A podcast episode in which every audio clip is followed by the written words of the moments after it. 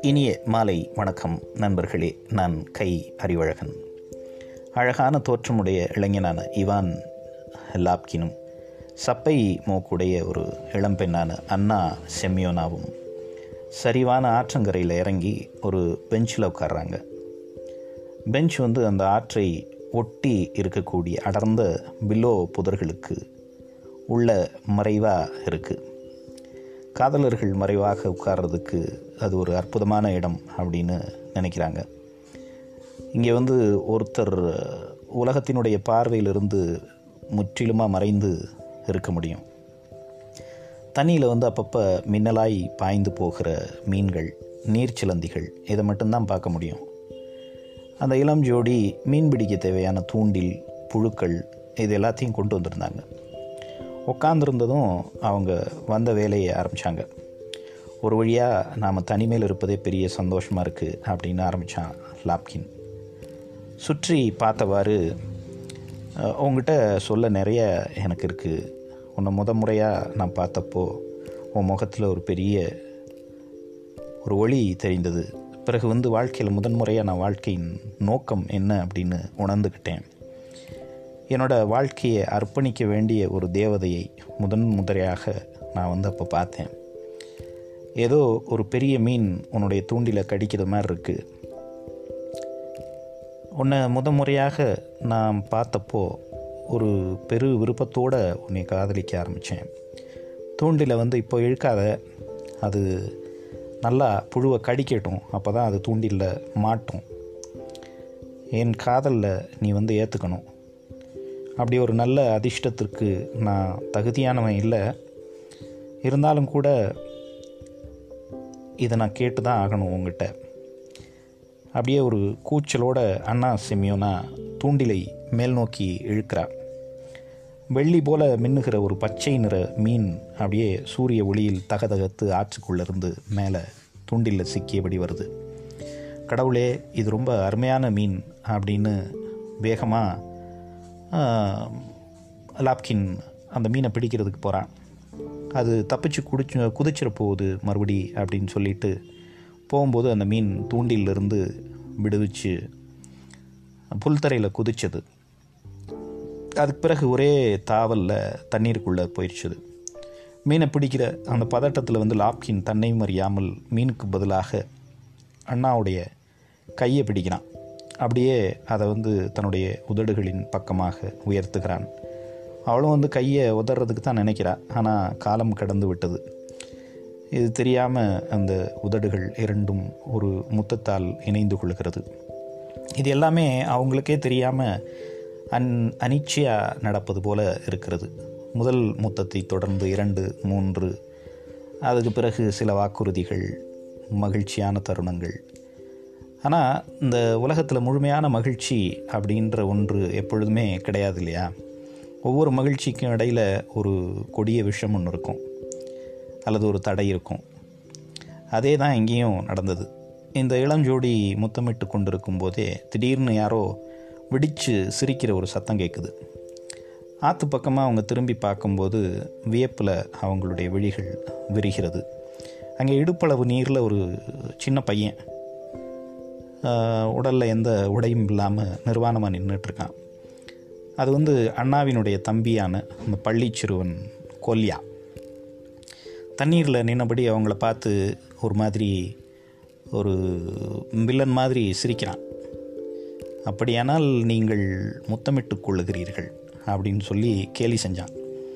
அருமை அருமை அம்மா கிட்ட சொல்கிறேன் அப்படின்னு அண்ணாவை பார்த்து அவன் சொல்கிறான் ஒரு மரியாதைக்குரிய நபராக நீ அப்படின்ட்டு லாப்கின் வெக்கத்தோடு திக்கி திக்கி பேசுகிறான் ஒட்டு கேட்குறது நல்ல பழக்கம் இல்லை வம்பு பேசுகிறது தவறான ஒரு அர்ப்பணமான செயல். நீ ஒரு நல்ல பையன் தானே? அப்படின்னோடனே அந்த பையன் வந்து ஒரு ரூப்பில் கொடுங்க எனக்கு. நான் யார்கிட்டையும் சொல்ல மாட்டேன். அப்படிங்கிறான். இல்லைன்னா எனக்கே தெரியாமல் நான் உளறிடுவேன். அப்படிங்கிறான். உடனே லாப்கின் வந்து தன்னோட பையிலிருந்து ஒரு ரூபிலை எடுத்து கொடுக்குறான். அதை வந்து தன்னோட ஈர கையில் கசக்கியபடி அப்படியே விசில் அடிச்சுக்கிட்டே நீந்தி போகிறான் அந்த சிறுவன். அன்னைக்கு வந்து அதுக்கு பிறகு அந்த காதலர்கள் முத்தமிட்டு கொள்ளவில்லை. மறுநாள் நகரத்திலிருந்து லாப்கின் கோலியாவுக்காக வர்ணங்கள் உள்ள பெட்டி ஒன்றும் ஒரு பந்தும் வந்து வாங்கி கொண்டு வந்து கொடுக்குறான். அதே மாதிரி அவனோட அக்காவும் அவனுக்கு அழகான சில டப்பாக்கள் ஒரு நாய் படம் போட்ட பட்டன் இதையெல்லாம் வாங்கிட்டு வந்து கொடுக்குறான் இந்த அன்பளிப்புகள் அந்த குறும்புக்கார சிறுவனுக்கு ரொம்ப மகிழ்ச்சியை கொடுக்குது. இன்றைக்கும் அதிகமாக பெறுவதற்கு என்ன வழி அப்படின்னு சொல்லிட்டு மறுபடியும் இவங்களை வந்து அவன் வேவு பார்க்க ஆரம்பிக்கிறான். நீ ஒரு போக்கிரி பையன் அப்படின்னு சொல்லிட்டு பல்ல கடிச்சிட்டு ரொம்ப கடுப்பில் லாப்கின் அவனை பார்க்குறான். இந்த சின்ன வயசுலேயே இப்படி ஒரு பயங்கரமான போக்கிரி பையனாக இருக்கியே. நீலாம் வந்து வளர்ந்து பெரியவனானா என்ன பண்ணுவ? அப்படின்னு கேட்குறான் அந்த ஜூன் மாதம் முழுவதும் அந்த பாவப்பட்ட காதலர்களுக்கு கோலியா ஒரு நிமிட தனிமையை கூட தரவில்லை. எப்போவுமே அவங்க அந்த பெஞ்சில் வந்து உட்கார்ந்த உடனே எங்கேயாவது இருந்து வந்து அவங்கள வேவு பார்க்க ஆரம்பிச்சிருவான்.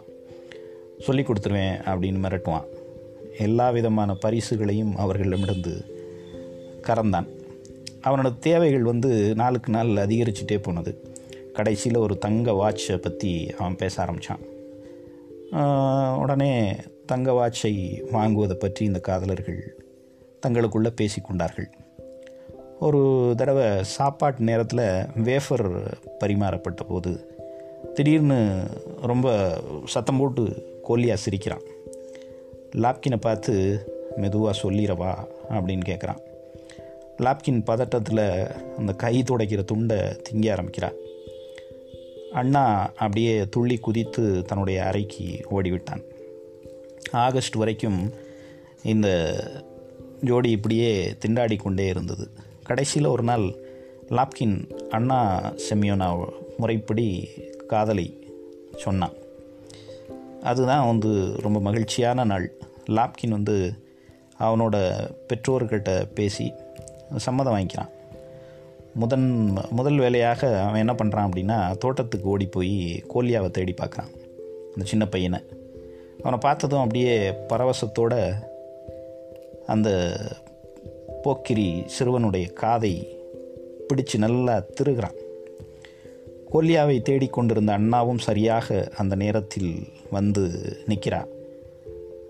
அவ வந்து இன்னொரு காதை பிடிச்சி அவ திருகிறாள் அப்போ வந்து கோலியா அப்படியே அழுகிறான். அன்பான அக்காவே அன்பு நண்பரே இனிமேல் இந்த மாதிரிலாம் செய்ய மாட்டேன். என்னை விட்டுருங்க. என்னை அடிக்காதீங்க. என்னை மன்னிச்சிருங்க அப்படின்னு கத்துறான். அதை பார்த்த உடனே அந்த காதலர்களுடைய முகத்தில் பரவிய மகிழ்ச்சியை வந்து நீங்கள் பார்த்துருக்கணும். அப்போ அது ரொம்ப பரவசமான ஒரு உணர்வாக இருக்கும். இந்த குறும்புக்கார பொடியன் அவனுடைய காதை பிடிச்சு இழுத்த ரெண்டு பேரும் சேர்ந்து இழுத்த அந்த தருணத்தின் மகிழ்ச்சியை பொங்கி பெருகிய பரவசத்தை அதற்கு பிறகு அவங்களுக்கு நிச்சயதார்த்தம் நடக்கிற வரைக்கும் அவங்க தங்களுடைய அந்த காதல் நாட்களில் என்றுமே அனுபவித்ததாக உணரவில்லை. இது வந்து ஆயிரத்தி எண்ணூற்றி எண்பதில் எழுதப்பட்ட ஒரு சிறுகதை. ஒரு வெள்ளைத்தாளில் ஒரு பக்கம் மட்டும்தான் இந்த சிறுகதையினுடைய அளவு இருக்கும்.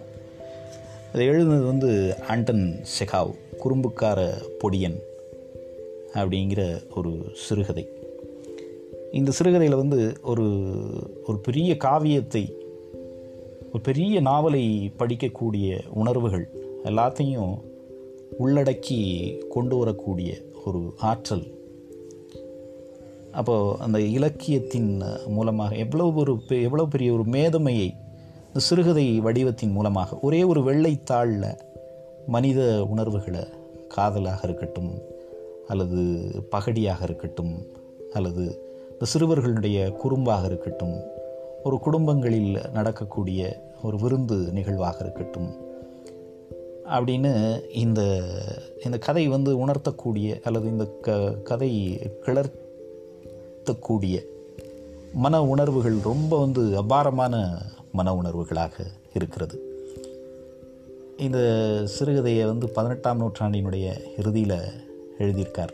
ஆனால் இன்னைக்கு வரைக்கும் ஒரு பக்கத்தில் மிகச்சிறிய ஒரு கதையாக எழுதப்பட்டிருக்கக்கூடிய சிறுகதைகளில் பல்வேறு மன உணர்வுகளை உருவாக்கக்கூடிய ஒரு சிறுகதையாக இது இருக்குது அப்படிங்கிறத உங்களாலேயும் நிச்சயமாக உணர முடியும் அப்படின்னு நினைக்கிறேன்.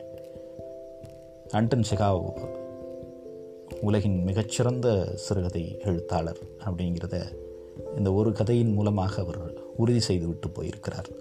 நன்றி நண்பர்களே மீண்டும் இன்னொரு பதிவில் நாளை உங்களை சந்திக்கிறேன். வணக்கம்.